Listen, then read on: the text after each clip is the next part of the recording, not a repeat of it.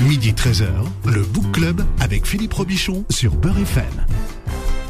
Le Book Club de Beurre FM, c'est l'émission qui parle des livres avec ceux qui les écrivent, à ceux qui les lisent. Bonjour, bienvenue, bon dimanche à tous. Émission en direct réalisée par euh, Monde Marouf. Et mon invité s'appelle aujourd'hui Caroline Dorcafenec. Bonjour et bienvenue. Bonjour Philippe. Votre deuxième roman est sorti il y a deux jours. Il s'appelle Tempête et brouillard aux éditions de La Martinière dans la collection Ruby. À quoi le titre de votre livre fait-il référence? Eh bien, c'est une citation euh, du Roi Lear de Shakespeare. Hmm. Et euh, c'est un moment dans le, dans le Roi Lear, euh, il, il entre en fureur contre sa fille qu'il va déshériter, l'une de ses filles, et euh, il lui jette cette malédiction. Voilà. Tempête et brouillard sur toi, que les incurables blessures de la malédiction d'un père déchirent tout ton être en tous tes sens. Oui. Shakespeare, c'est le roi de la tragédie Pour vous? Oui, un des, un des rois de la tragédie. Oui, en tout cas, un, dramaturge qui me touche beaucoup. Mhm. Alors après, vous êtes euh, intéressé aux relations euh, vous vous intéressez aux relations père-fille. Et vous continuez à interroger d'une certaine façon votre histoire familiale. C'est ce que vous nous expliquez en, en début du livre. hein. Vous vous êtes inspiré pour écrire ce livre de conversations que vous avez eues avec votre papa, de conversations téléphoniques. Oui, Pourquoi téléphonique et pas en vrai? Alors, euh, bah, parce qu'on se voyait très peu, tout simplement. Bah, disons que le, le livre est vraiment né à, la, à sa mort. Il faut peut-être expliquer ça. Euh, à la mort de mon père, j'ai eu le déclic, l'envie d'écrire ces livres. Et c'est vrai que je me suis inf- inf- in- inspirée de ces conversations. On avait beaucoup de conversations téléphoniques parce qu'on se voyait euh, très peu et, et surtout parce que à sa retraite, euh, il a décidé de, de partir au Maroc et c'est ce que je raconte. Alors que moi, j'habitais encore en France Hmm. et donc évidemment, la seule façon de rester en lien, puisque moi je n'y allais pas, c'était de se parler au téléphone. Mhm. Oui. Alors, faut expliquer pourquoi votre père décide de se euh, de retourner. Oui, Parce que et le mot est important. Le, hein. mot, le mot est, Retourner au Maroc. Oui, tout à fait. Alors, euh, alors, quand même, je veux quand même expliquer que c'est, je m'inspire de ces conversations. Néanmoins, j'écris quand même un roman. D'accord, donc le personnage euh, du père, c'est vrai, s'inspire de mon père. Néanmoins, j'en ai créé un personnage. Donc oui, il décide de retourner au Maroc. Alors, il- au moment de sa retraite, alors il choisit pas le Maroc par hasard. Ça, c'était évident. Il est né au Maroc. Donc, euh, il est né au Maroc en 1940, à, à Casa. Ses parents eux-mêmes, d'origine espagnole, étaient nés au Maroc. Et il y a vécu jusqu'à ses 16 ans, hein, jusqu'à euh, 56, jusqu'à la fin du protectorat, et jusqu'à ce qu'il soit euh, rapatrié euh, en France. Et euh, il n'y a jamais remis les pieds, hein, vraiment. qu'en 50 euh, ans, en 50 ans, il n'est jamais, jamais. retourné au Maroc. Il n'est jamais retourné au Maroc. Il en parlait un peu, mais très peu. Ça avait très peu de présence dans notre vie, finalement, dans notre vie familiale. Il y avait quand même un lien parce que euh, tous les dimanches, il y avait ce rituel de euh, on mange un couscous, on, on- on mange des pâtisseries arabes. Il y a quand même un lien. Il y a quand même un, ce lien-là, mais il est très superficiel, je veux dire, Non, par rapport à. non, non, c'est Non, mais- mais il est quand même- la mais il est important. C'est structurel. Oui, mais il est important parce que ça, ça, Ouais. ça ancre quand même quelque chose. Ça ancre quand même quelque chose. Mais il n'en parlait. Ce que je veux dire, c'est qu'il n'en parlait pas plus que ça. Et euh, surtout que, c'est-à-dire ce qu'on sentait surtout, c'était que son retour, son, enfin lui, il connaissait pas la France avant d'arriver à 16 ans. hein. Mais euh, Son arrivée à son Nice, arrivée à c'est ça Nice, oui, Oui, c'est marqué d'un traumatisme puisque son père, lui, en revanche, n'a pas supporté ça et il en est mort de chagrin parce que l'arrivée en France euh, s'est associée pour lui euh, à un déclassement, des enrichissements et aussi euh, euh, ils ont été comme ça en proie au racisme hein, parce que euh, ils avaient un nom en plus hispanique. C'était d'origine espagnole. Il avait un nom hispanique, il- Oui. il avait un accent. Un accent, un accent pied noir, euh, qu'il a gardé euh, d'ailleurs euh, tout le temps, mon père. Voilà. Mais alors, donc, il, il prend sa retraite. Il a d'abord un cancer, il manque de mourir et il décide de changer de vie et il décide de prendre sa retraite au Maroc. Alors pas par hasard, parce que donc c'est sa terre natale. Ça c'est évident, mais c'est pas que sa simple, sa seule motivation. hein. Euh, il a vu aussi qu'au Maroc euh, offre des conditions fiscales vraiment très très privilégiées pour les retraités français. Euh, donc lui, euh, qui, est, qui, est un homme qui a, qui a une carrière de 40 ans dans une grande entreprise, qui a commencé employé, qui a gravi les, échelons petit à petit, il a terminé cadre. Il a une retraite moyenne. C'est pas un homme excessivement riche, mais il s'imagine qu'avec les conditions fiscales euh, octroyées aux retraités français par Mohamed VI, plus évidemment le niveau de vie qu'il pourra avoir au Maroc où tout est moins cher par rapport à sa retraite, il s'imagine que là-bas, il aura sans doute l'existence de petits nabab mm. euh, qu'il a toujours rêvé l'avoir et qu'il s'estime, dont il s'estime avoir droit. Donc mm. voilà, c'est ça ses motivations. Euh, oui, d'avoir une belle vie au, soleil, il hein, faut dire la vérité. On, Exactement. On mange bien. Euh, au soleil, avoir une maison. il y a beaucoup de retraités qui, qui ont fait ce choix d'ailleurs. Énormément de, de retraités euh, qui vont en plus pour parce un retraité. Ont des petites retraites hein, en plus, hein, parce que. Oui, ils ont des ils ont des petites retraites et euh, si vous voulez le, le, Maroc, il y a aussi le côté euh, là-bas ça parle on parle français. On parle français. Hein. Lui, ce qu'il dit, hein, sa, sa, phrase, c'est ça parle français là-bas. J'ai pas besoin hmm. d'apprendre l'arabe. Hein. Parce que votre père parlait pas arabe. Non, son père, lui, euh, évidemment, couramment, et espagnol. En fait, ses parents lui parlaient principalement français et espagnol, mais pas l'arabe. Hmm.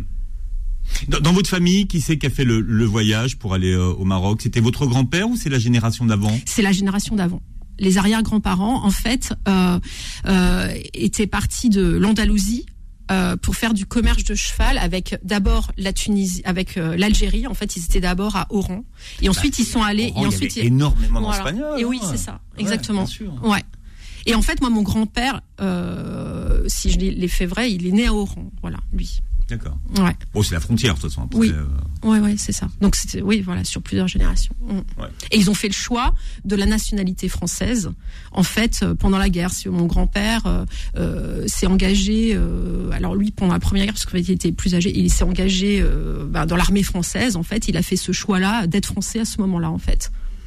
En 14, quoi. Oui. Ouais. Un peu plus après. Ouais. Euh, cette histoire familiale, vous la, vous, vous la connaissiez ou vous l'avez, euh, euh vous êtes, vous vous êtes réconcilié avec cette histoire à, à la mort de votre père et vous l'avez interrogée cette histoire? Euh, je, je, la connaissais par bribes parce qu'en fait du côté maternel aussi, il y a une histoire pinoire, mais du côté tunisien cette fois-ci. Côté là, le voyage c'était de la Sicile à la Tunisie.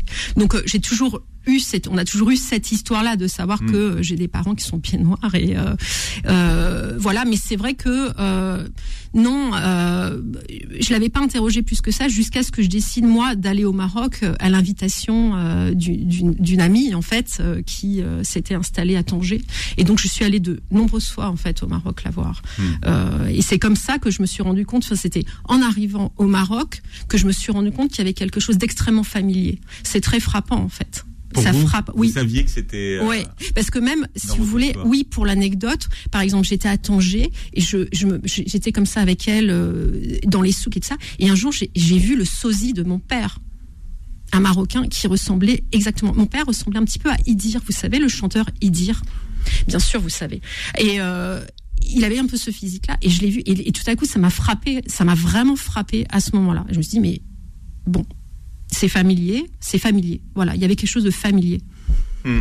Alors votre euh, votre héroïne, euh, votre héroïne, votre la narratrice s'appelle Karina. Oui.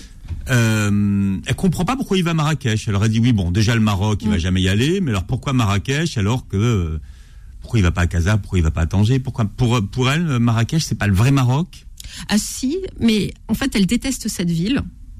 Euh, elle a un souvenir traumatisant déjà dans cette ville, euh, qui est une rupture amoureuse déjà première chose. Donc déjà, elle a décrété que Marrakech c'était maudit. Et puis euh, il y a quand même, c'est une ville quand même très grouillante, très violente, très touristique. Hein. voilà, euh, vraiment quand on y va, c'est on est bah, quand on est touriste, hein, je veux dire là-bas et qu'en plus on y va, euh, je veux dire on se prend ça quand même, c'est une ville euh, voilà qu'elle n'a pas elle en tout cas trouvé agréable. C'est-à-dire voilà, elle n'a elle, elle ne s'est pas immergée avec autant de plaisir là que ben oui dans le nord du Maroc ou dans d'autres villes qu'elle a pu visiter au Maroc. Alors j'ai appris un terme juridique en lisant votre livre, le mot exhérédation. Mm. Mm. Qu'est-ce que ça veut dire? Oui, d'ailleurs, c'est toute l'histoire du livre, hein, parce que je raconte une histoire de. Oui. Alors, exhérédation, c'est l'acte de déshériter quelqu'un. L'acte de déshériter quelqu'un. Euh, parce que le mot déshéritage n'existe pas, en fait. Ah oui? On pourrait, oui, on l'emploie, mais je ne l'ai pas trouvé dans le dictionnaire. Il ne se trouve pas. D'où ce nom barbare. Exactement. Exédé, euh. Mais je trouve que c'est un mot barbare, mais oui, parce que finalement, le mot en lui-même, les sonorités comportent en elles-mêmes, je dirais, la violence de l'acte, en fait. hein. Oui D'où le roi Lear. Oui, d'où le roi Lear. Ouais. Est-ce qu'on peut déshériter ses enfants? Alors, En France, la loi ne le permet pas. Hein. Non. Techniquement, on peut pas complètement, déshériter complètement ses enfants. Oui, en tout cas, c'est vrai qu'il y, a- il y a vraiment, enfin, dans la loi, enfin, normalement, hein, il y a euh, ce qu'on appelle la réserve hérédi- héréditaire, qui est que euh, euh, on n'a pas le droit de déshériter ses enfants. C'est-à-dire que les enfants peuvent euh, récupérer un héritage en droit, d'accord, s'ils s'estiment lésés à cause de cette réserve héréditaire. Ça, c'est la loi française. Mais donc, ce dont on a fait l'expérience, c'est que cette loi française, en fait, ce n'est pas une loi internationale chaque pays et ce n'est pas une loi donc manifeste. Donc voilà, est-ce que ça peut être une loi universelle? Est-ce que c'est une loi qui repose sur une morale universelle? Est-ce que c'est une loi bonne? Tout ça, c'est il faut on, s'interroge dans la mesure où bah, elle n'existe pas partout cette loi. Donc elle n'est pas aussi évidente que ce qu'on pourrait le croire. Qu'est-ce que qu'est-ce que ça fait quand on apprend qu'on est euh, déshérité par son propre père Dans votre livre, c'est pas lui qui lui dit hein, qui, euh, qui a déshérité ses enfants. Ils, ils finissent par la par l'apprendre. hein. Qu'est-ce que ça fait quand on apprend qu'on est déshérité par son père? Alors, je tiens quand même à préciser qu'on parle euh, d'un milieu qui est la, petite classe moyenne. Donc euh, là, la narratrice, elle est déshéritée d'une somme euh, qui correspond à 60 000 euros. Je la donne cette somme parce que elle est obsédée par cette somme et je pense qu'il faut donner les vrais chiffres à un moment. Il faut être, c'est dans mon écriture, je pense que je suis extrêmement concrète. Donc c'est pas un héritage qui aurait permis à la narratrice et de devenir une rentière et tout à coup de vivre sur des rentes et de devenir de- de- d'entrer dans, dans l'extrême richesse.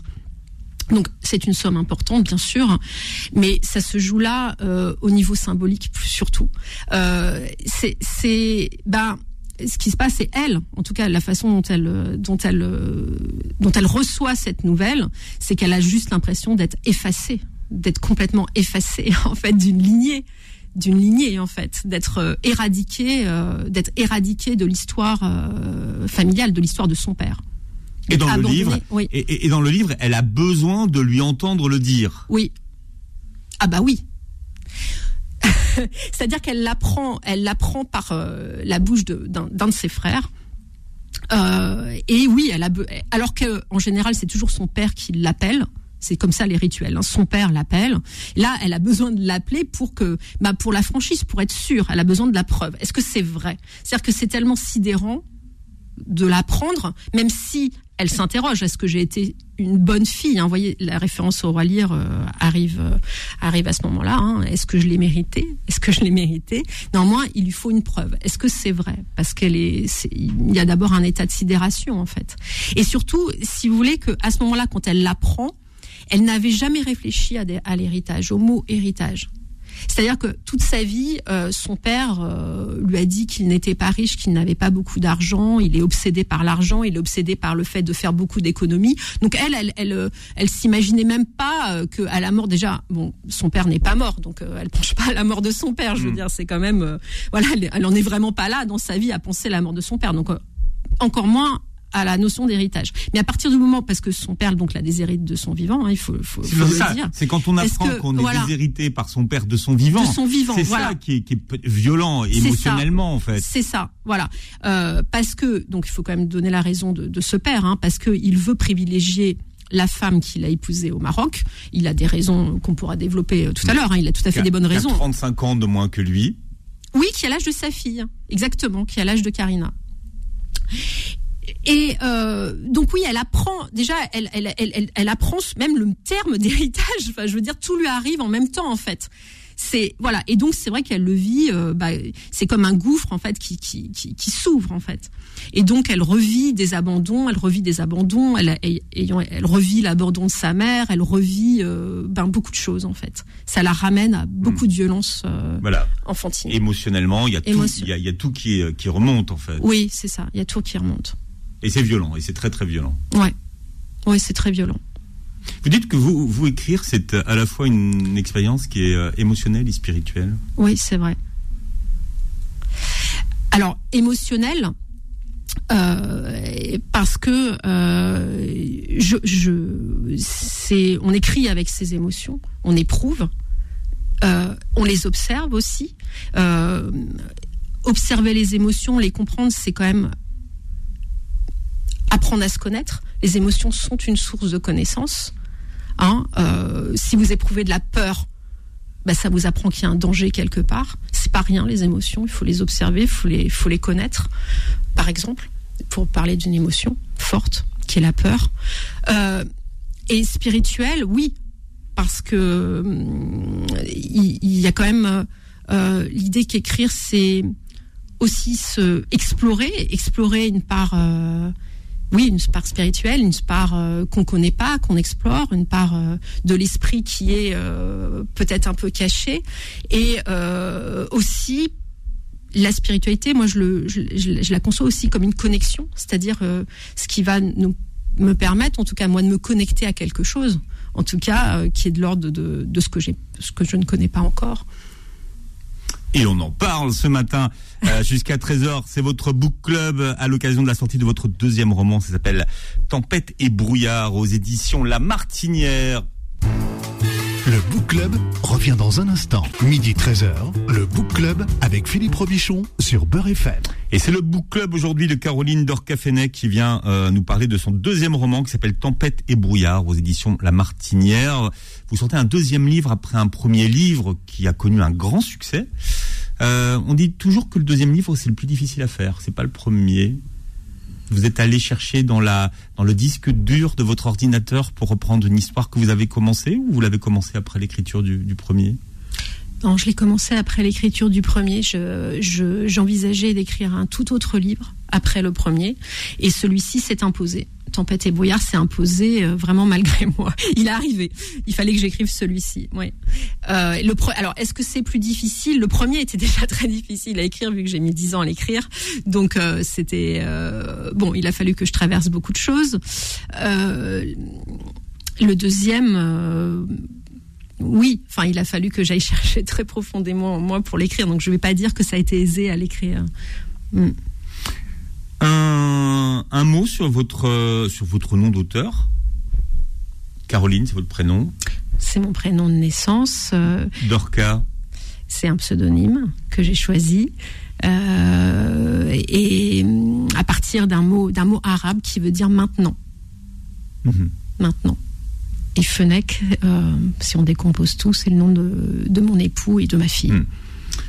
Je, dis ça parce que votre, votre, la narratrice, hein, elle, elle, elle, décide enfin de, d'écrire son livre et, mm. et elle dit euh, je l'écrirai du nom que j'ai choisi. Oui, c'est important. Presque une provocation pour son père. Oui. Comme une provocation. Oui. Bah, comme si elle, quelque part, elle, elle le déshérite, quelque part. Enfin, elle rompt l'héritage, euh, elle rompt en fait le lien complètement, oui, en changeant le nom, en décidant de. C'est-à-dire qu'à la fin, elle a besoin de se réapproprier euh, qui elle est, elle. Et euh, elle décide, oui, cette rupture-là. Mm. Donc elle se réapproprie qui elle est, mais est-ce qu'à la fin, elle sait qui son père est? Non. Elle ne sait pas qui est son père. Euh, elle ne sait pas qui est son père, qui lui a lancé euh, comme ça d'ailleurs euh, une énigme avant de mourir qu'elle n'a jamais pu résoudre. C'est-à-dire qu'il y a un moment où donc on a compris que les relations entre Karina et son père sont extrêmement conflictuelles. Et euh, il y a des hauts débats quand même. Il y a des hauts et, des bas. Et des bas. Oui, c'est un père euh, qui a quand même été très présent pour elle quand il était, euh, quand elle était enfant, vu que la mère en fait est partie. Donc lui, il a élevé sa fille euh, à partir, elle, quand elle avait 6 ans. Et, elle. et, ses deux frères. Oui. Voilà, donc qui étaient un petit peu plus âgés quand même. Oui, voilà. Donc il Mais la mère, elle s'en va du jour au lendemain. Voilà. Oui, elle s'en va. Et donc il elle, se elle s'en va pourquoi? Alors le, le livre. On comprend qu'il y a une trahison dans le livre. Alors le livre ne l'explique pas pourquoi elle s'en va, euh, parce que pourquoi le livre ne l'explique pas, parce qu'on est vraiment du point de vue de l'enfant quand ce souvenir ressurgit, quand Karina se souvient de cet abandon, euh, je dirais qu'il y a un abandon primitif pour elle, qui est presque une scène primitive. Elle se souvient du jour où sa mère quitte le foyer familial sans rien dire. Donc la mère ne dit rien des raisons de son départ Donc le livre ne l'explique pas. On est vraiment du point de vue de l'enfant, du point de vue de Karina. Et c'est vrai que ça, ce départ-là, cet abandon primitif, c'est déjà un gouffre d'incompréhension, un gouffre de mystère qui va se reproduire de nombreuses fois en fait dans la vie de Karina. Elle va se retrouver de nombreuses fois face à comme ça des interrogations, des gouffres. Et euh, le, père est une énigme qui lui lance à la figure un jour de grandes de grandes disputes. Et il lui dit voilà, euh, en gros, hein, je vais pas reprendre exactement, mais voilà, vous me haïssez, toi et tes frères, mais vous verrez qu'à ma mort, vous découvrirez qui je suis. Et il lui lance ça. Et ça, mais sans rien dire d'autre. Alors déjà, ça crée une attente hallucinante, quoi, chez Karina. Mais qu'est-ce que je vais découvrir à sa mort? C'est obsédant. Donc il y a plein d'hypothèses qui arrivent. Est-ce qu'il justement, hein, est-ce qu'il va, est-ce qu'il a une double vie? Euh, On en parlait pendant la pause. Euh, est-ce qu'il a d'autres enfants? Qu'est-ce que je vais découvrir? Est-ce que je vais découvrir que c'est un criminel? Enfin, je veux dire, il y a tout qui, qui, qui il y a, toutes les, tout est possible. Il y a tout le champ des possibles. Ah oui, tout est possible. Hein. Donc à la mort, la, la, la, première, quand le père meurt, vraiment longtemps après, de nombreuses années plus tard. Euh, bah, la première question que se pose Karina, c'est bah voilà, qu'est-ce que je vais découvrir maintenant? Qu'est-ce que je vais découvrir maintenant? Parce que elle s'imagine que son père a dû laisser quelque chose à leur attention vu qu'il a lancé ça. Sauf qu'il n'a rien laissé du tout à leur attention. C'est juste une phrase comme ça. Donc, qu'est-ce qu'il a voulu dire? Et il y a un moment, elle se fait l'hypothèse quand même. Elle a une hypothèse, elle, me semble assez juste. Hein, c'est que en fait, ce qu'il a voulu dire, sans doute, c'était qu'il n'était pas aussi mauvais que ce que ses enfants l'imaginaient et qu'il avait aussi de la bonté en lui. C'est sans doute ça qu'il a voulu dire. Ouais. Alors écoutez un premier extrait, Monde à la régie ce matin, extrait d'une série France. Alors c'était pas c'était Antenne 2 à l'époque. Hein. France Antenne 2. C'était le début des années 80 Monde. On va écouter le générique. On a le don ou on l'a pas. C'est un métier qu'on n'apprend pas. Comment on devient papa que tous les papas. Un papa cool. Un papa cool. Le papa des super papas. Matin et soir. De nuit, de jour. Papa de toujours, chaque jour. T'as eu un papa poule. Bon, c'était papa poule. Vous savez qu'il il a beaucoup de similitudes, l'acteur principal de cette série, avec votre père.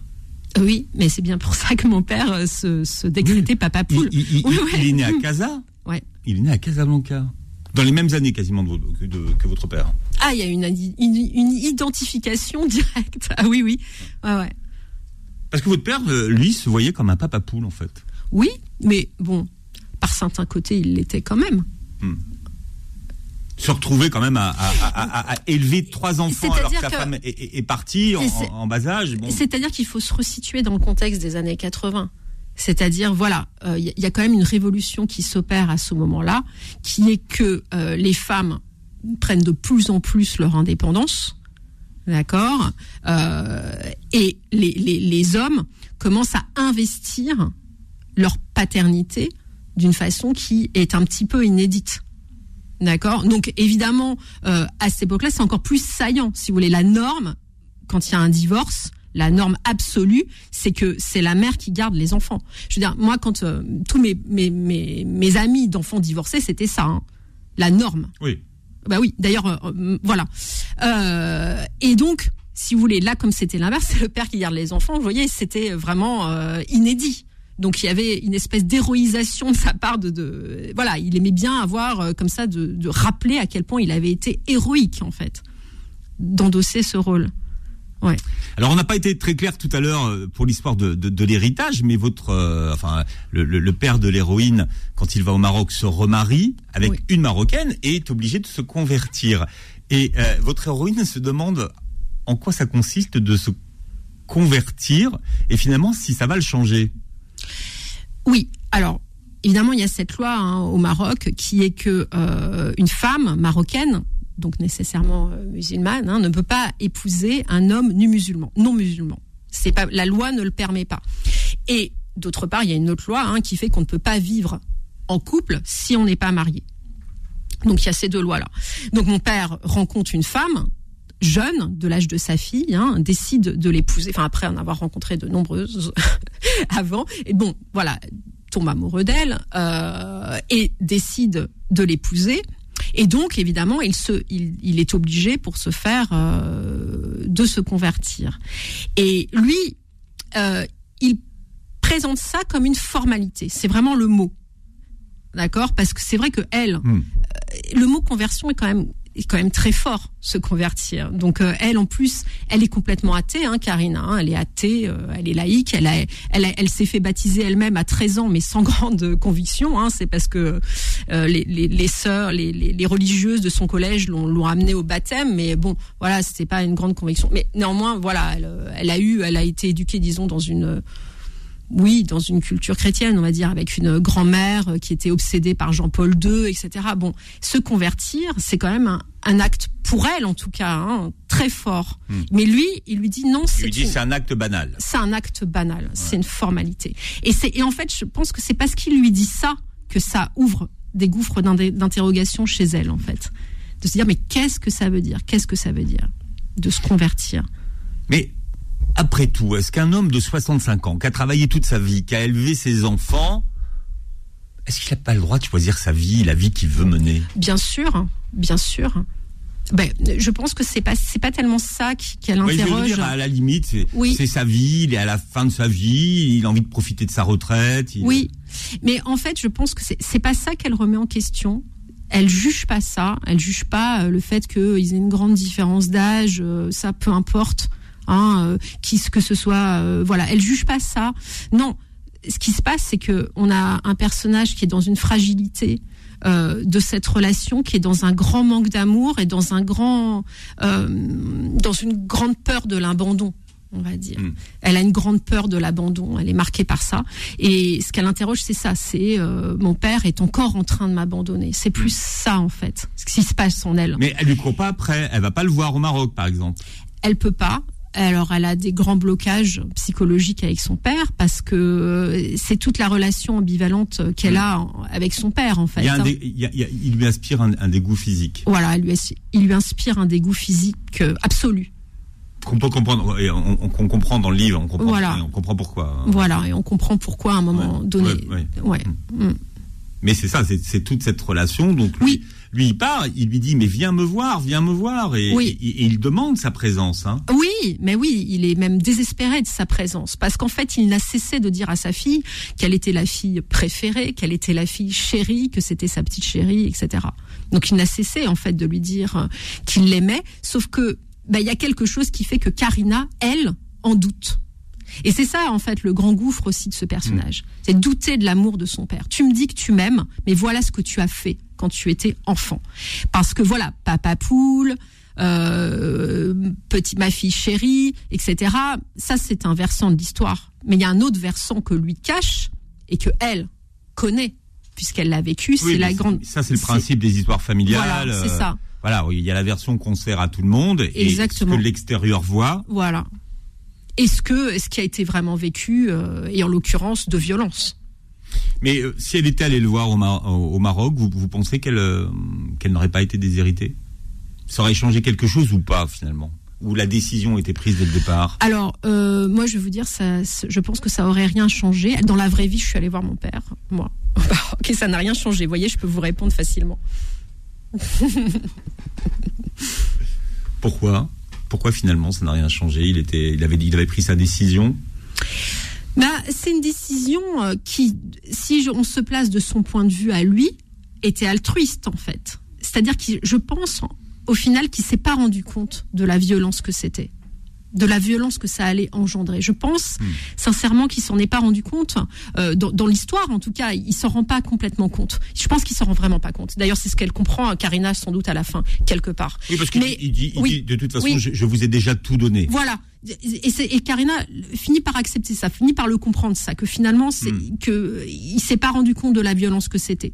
Donc en fait, quand il a dit ça, c'est pour euh, en fait protéger sa femme, euh, à qui il a demandé euh, d'arrêter de travailler et qui risque de se retrouver démunie au moment de sa mort. Donc il décide de la protéger, donc de lui de, de lui donner le seul bien qu'il possède, hein, c'est-à-dire la maison qu'il a achetée au Maroc, une maison.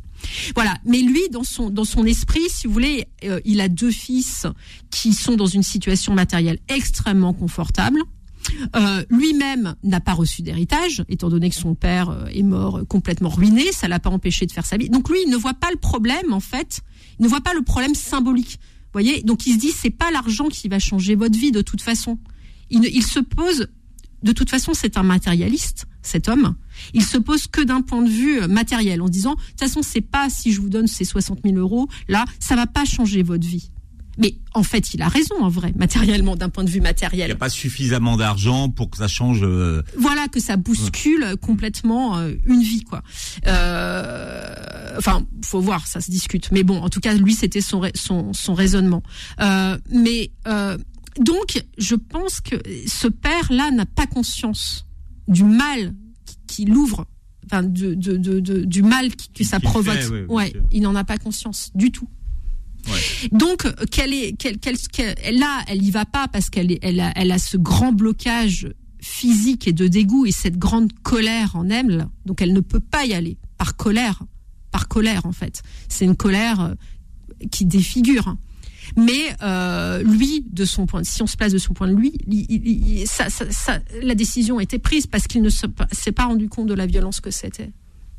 C'est le book club de Caroline Dorca-Fenech aujourd'hui. Et on parle de son deuxième roman qui vient de sortir, s'appelle Tempête et brouillard aux éditions de La Martinière. Le Book Club revient dans un instant. Midi 13h, le Book Club avec Philippe Robichon sur Beurre FM. Voilà, et c'est le book club aujourd'hui de Caroline Dorca-Fenech qui publie euh, Tempête et brouillard aux éditions La Martinière. Vous avez une double formation à la fois littéraire et euh, de cinéma. Euh, vous lisiez des scripts que vous corrigiez à une époque et donniez votre votre ami, vous en avez, votre avis, vous en lisiez beaucoup?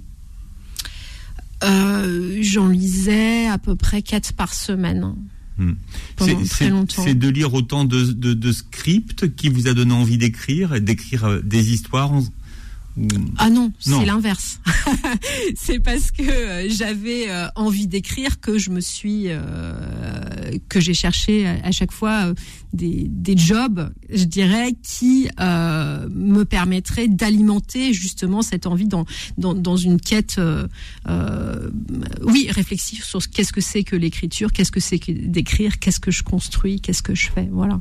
Mhm. Donc oui, donc, Vous disiez finalement, bon moi aussi, euh, j'écris bien. Est-ce qu'on est impacté par, vous voyez, par, le, par, euh, par les scénarios des autres quand on en lit tellement finalement et qu'on lit tellement d'histoires? Euh, on est impacté parce que, alors, à plusieurs niveaux. Euh, déjà parce que ça nous, ça oblige. Enfin, déjà quand on est déjà de soi dans une démarche d'écriture, d'interroger l'écriture des autres. Euh, bah, ça, ça interroge notre propre écriture, donc euh, à ce niveau-là, on est forcément impacté. Euh, moi, j'ai arrêté euh, de faire ça à un moment donné, de, même si je le fais encore de temps en temps quand on me le demande pour des amis, euh, réalisateurs, etc., qui me demandent euh, l'avis sur leur script, je le fais encore. hein. Mais euh, disons qu'il y a un moment où j'ai arrêté de le faire massivement, on va dire, parce que je suis quelqu'un d'assez sensible et rentrer vraiment à ce point dans les histoires des autres me demandait une, une énergie considérable. Et il y a eu un moment où j'ai eu besoin moi de me concentrer sur ma propre écriture. Hmm. Vous êtes une éponge d'une certaine façon Oui, oui, je suis une éponge, oui, vraiment. J'absorbe beaucoup le- les histoires des autres. Ouais. Vous avez des goûts très pointus sur la littérature. Il y a beaucoup de références hein, dans votre livre que vous citez euh, euh, à la fin. Et, et vous avez aussi des références très pointues en termes de cinéma. Finalement, vous êtes une double spécialiste. Moi, euh, je suis très cinéphile euh, et je suis très littéraire. C'est vrai que ce sont deux passions qui sont nées presque au même moment euh, en moi. Bon, D'abord la littérature, ensuite le cinéma. Euh, et donc, euh, oui, je suis assez, je suis très cinéphile, oui. Et très littéraire.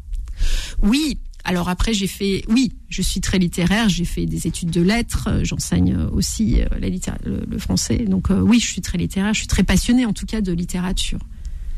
Alors vous avez une autre passion, c'est écrire pour votre petite fille. Oui.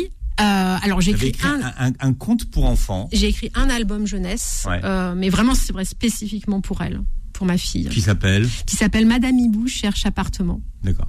Et c'est un album euh, euh, un peu politique qui raconte l'histoire d'une Madame Hibou. Pourtant, elle est déjà logée. Hein. C'est une Madame Hibou qui vit dans un arbre. Oui, c'est ça, mais un arbre très vétuste. Et elle a besoin d'un nouveau logement. Mm.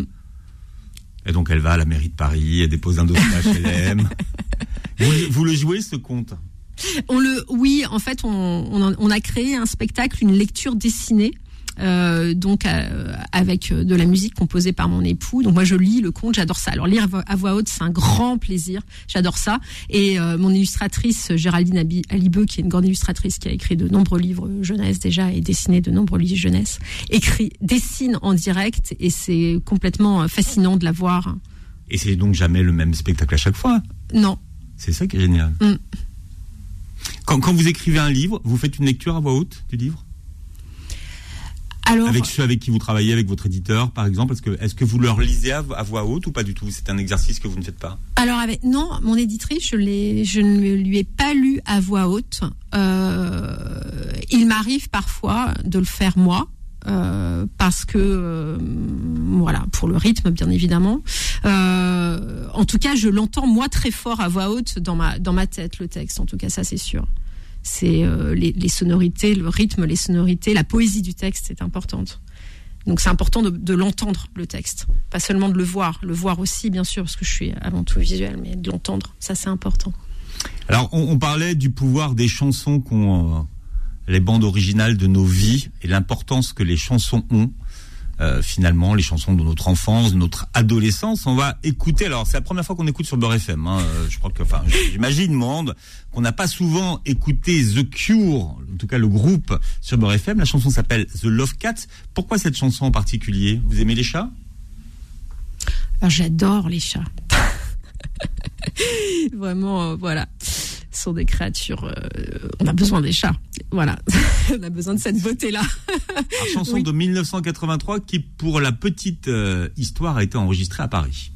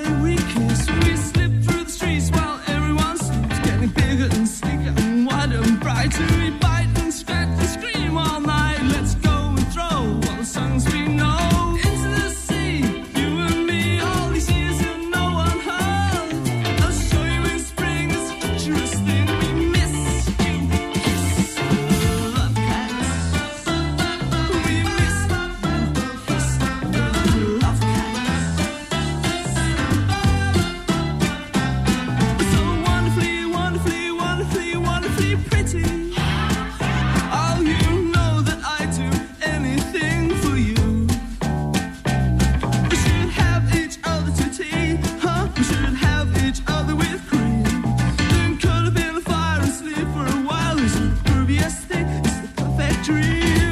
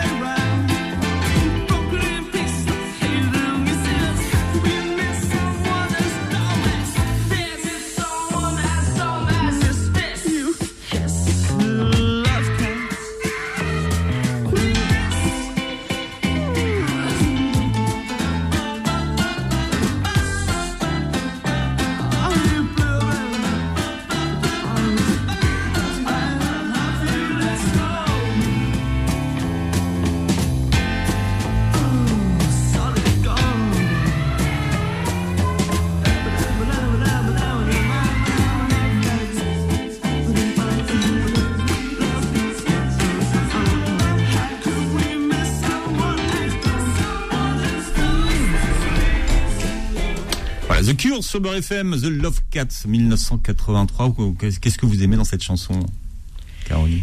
Sa gaieté. Et euh, c'était c'était un passage du livre qui euh, est très lumineux parce que euh, c'est le moment où la narratrice rencontre l'amour. Et euh, c'est un passage où euh, effectivement euh, avec l'homme qu'elle rencontre, Orem, ils sont ça en vient voiture. d'où Oui. son, son prénom d'ailleurs, Orem? Bah, je le, elle l'explique même pas elle dans, dans dans dans le livre, mais euh, euh, et, et ce, ce, ce, ce, ce- ce passage où euh, ils chantent cette chanson en voiture et ils se rendent compte que finalement ils ont ça, ils sont liés aussi par leur goût d'enfance. Ils ont comme ça l'impression de se connaître depuis toujours puisque ça les, ils ont l'impression d'avoir vécu même la même enfance en fait. Et c'est un et c'est un passage comme ça très c'est quand même un livre qui est quand même traversé par beaucoup de brûlures et de noirceurs, mais là il y a cette lumière là qui, Il y a arrive des à un émotions. moment. Il y a Ouais. des émotions. ouais. Euh, quel est le pouvoir du pardon?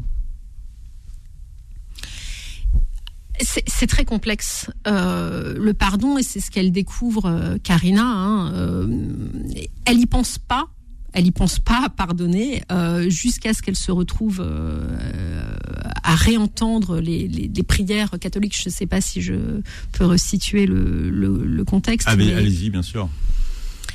Elle, elle, Karina n'arrive pas, donc le- son père meurt et elle n'arrive pas à aller à son enterrement. Elle n'a- n'arrive pas à faire le, le- le voyage jusqu'à Marrakech euh, pour, pour euh, aller à son enterrement euh, musulman à la mosquée. Elle a vraiment un grand blocage et elle décide quand même de faire euh, Son dire propre une messe. voilà, son propre voilà. enterrement quand même. Voilà, de créer sa propre cérémonie quand même. Euh, voilà, elle a besoin quand même. Genre on a besoin, ce sont des rites de passage. euh, les, les vivants en ont besoin. Donc elle se dit qu'elle en a quand même besoin. Des, des étapes du deuil. Voilà, ça fait partie des étapes du deuil, donc elle en a besoin quand même. Donc elle fait dire une, elle, elle, elle, demande, une- elle fait dire une messe pour son père euh, à l'église, hein, puisque bon, c'est la seule religion qu'elle connaît, elle en tout cas. Et euh, il y a un moment où elle, elle entend, elle réentend le Notre Père, hein, pardonne-nous nos offenses comme nous Mm. pardonnons. Et tout à coup, il y a cette idée de pardon qui, qui entre en elle, où elle se dit voilà, elle, elle peut pas rester dans la colère. Elle se rend compte qu'elle ne peut pas rester. On peut pas vivre en restant dans la colère, que c'est pas possible. Mais en même temps, elle n'a pas la formule magique. Hein, je veux dire, il suffit pas Oui, de dire à quelqu'un. euh, Je te pardonne. ben si voilà. t'as pas fait le travail qui va avec. voilà, c'est ça. Et puis d'abord, comment on pardonne à quelqu'un qui a jamais demandé à, à être pardonné en plus, qui a jamais reconnu ce qu'il a fait, qui a jamais reconnu ses crimes et tout ça est très compliqué. Comment on fait ça? Il n'y a pas de formule magique, il n'y a pas une méthode. Est-ce que c'est pas juste un mot? C'est trop facile de dire. Donc elle se retrouve et donc elle va, elle demande en fait au, au prêtre qui est là, voilà. Je voudrais le pardonner, mais est-ce que je peux le faire? Et le, prêtre lui dit quelque chose. Il lui dit, mais vous savez, ça prend du temps, le pardon. Ça prend du temps. Et il y a un moment où vous verrez que votre père était pas seulement peut pas se résumer en fait aux, crimes qu'il a commis, qui sont réels et qui ont eu lieu vraiment, mais ce n'est pas seulement ça. En tout cas, merci du temps que vous nous avez accordé. Merci pour cette discussion. C'était un beau moment. Vous pourrez la réécouter en podcast sur beurrefm.net et puis vous aurez euh, la captation de cet entretien sur la chaîne YouTube. Caroline euh, Dorcafenet, votre deuxième livre vient de sortir, s'appelle Tempête et brouillard. Tenez, je vous le donne. Comme ça, vous pourrez le montrer à la caméra. Il est rouge, comme le nom de cette collection qui vous abrite. Ruby. Et passez un très très bon dimanche sur Beurre FM. Retrouvez le Book Club tous les dimanches de midi à 13h sur Beurre FM.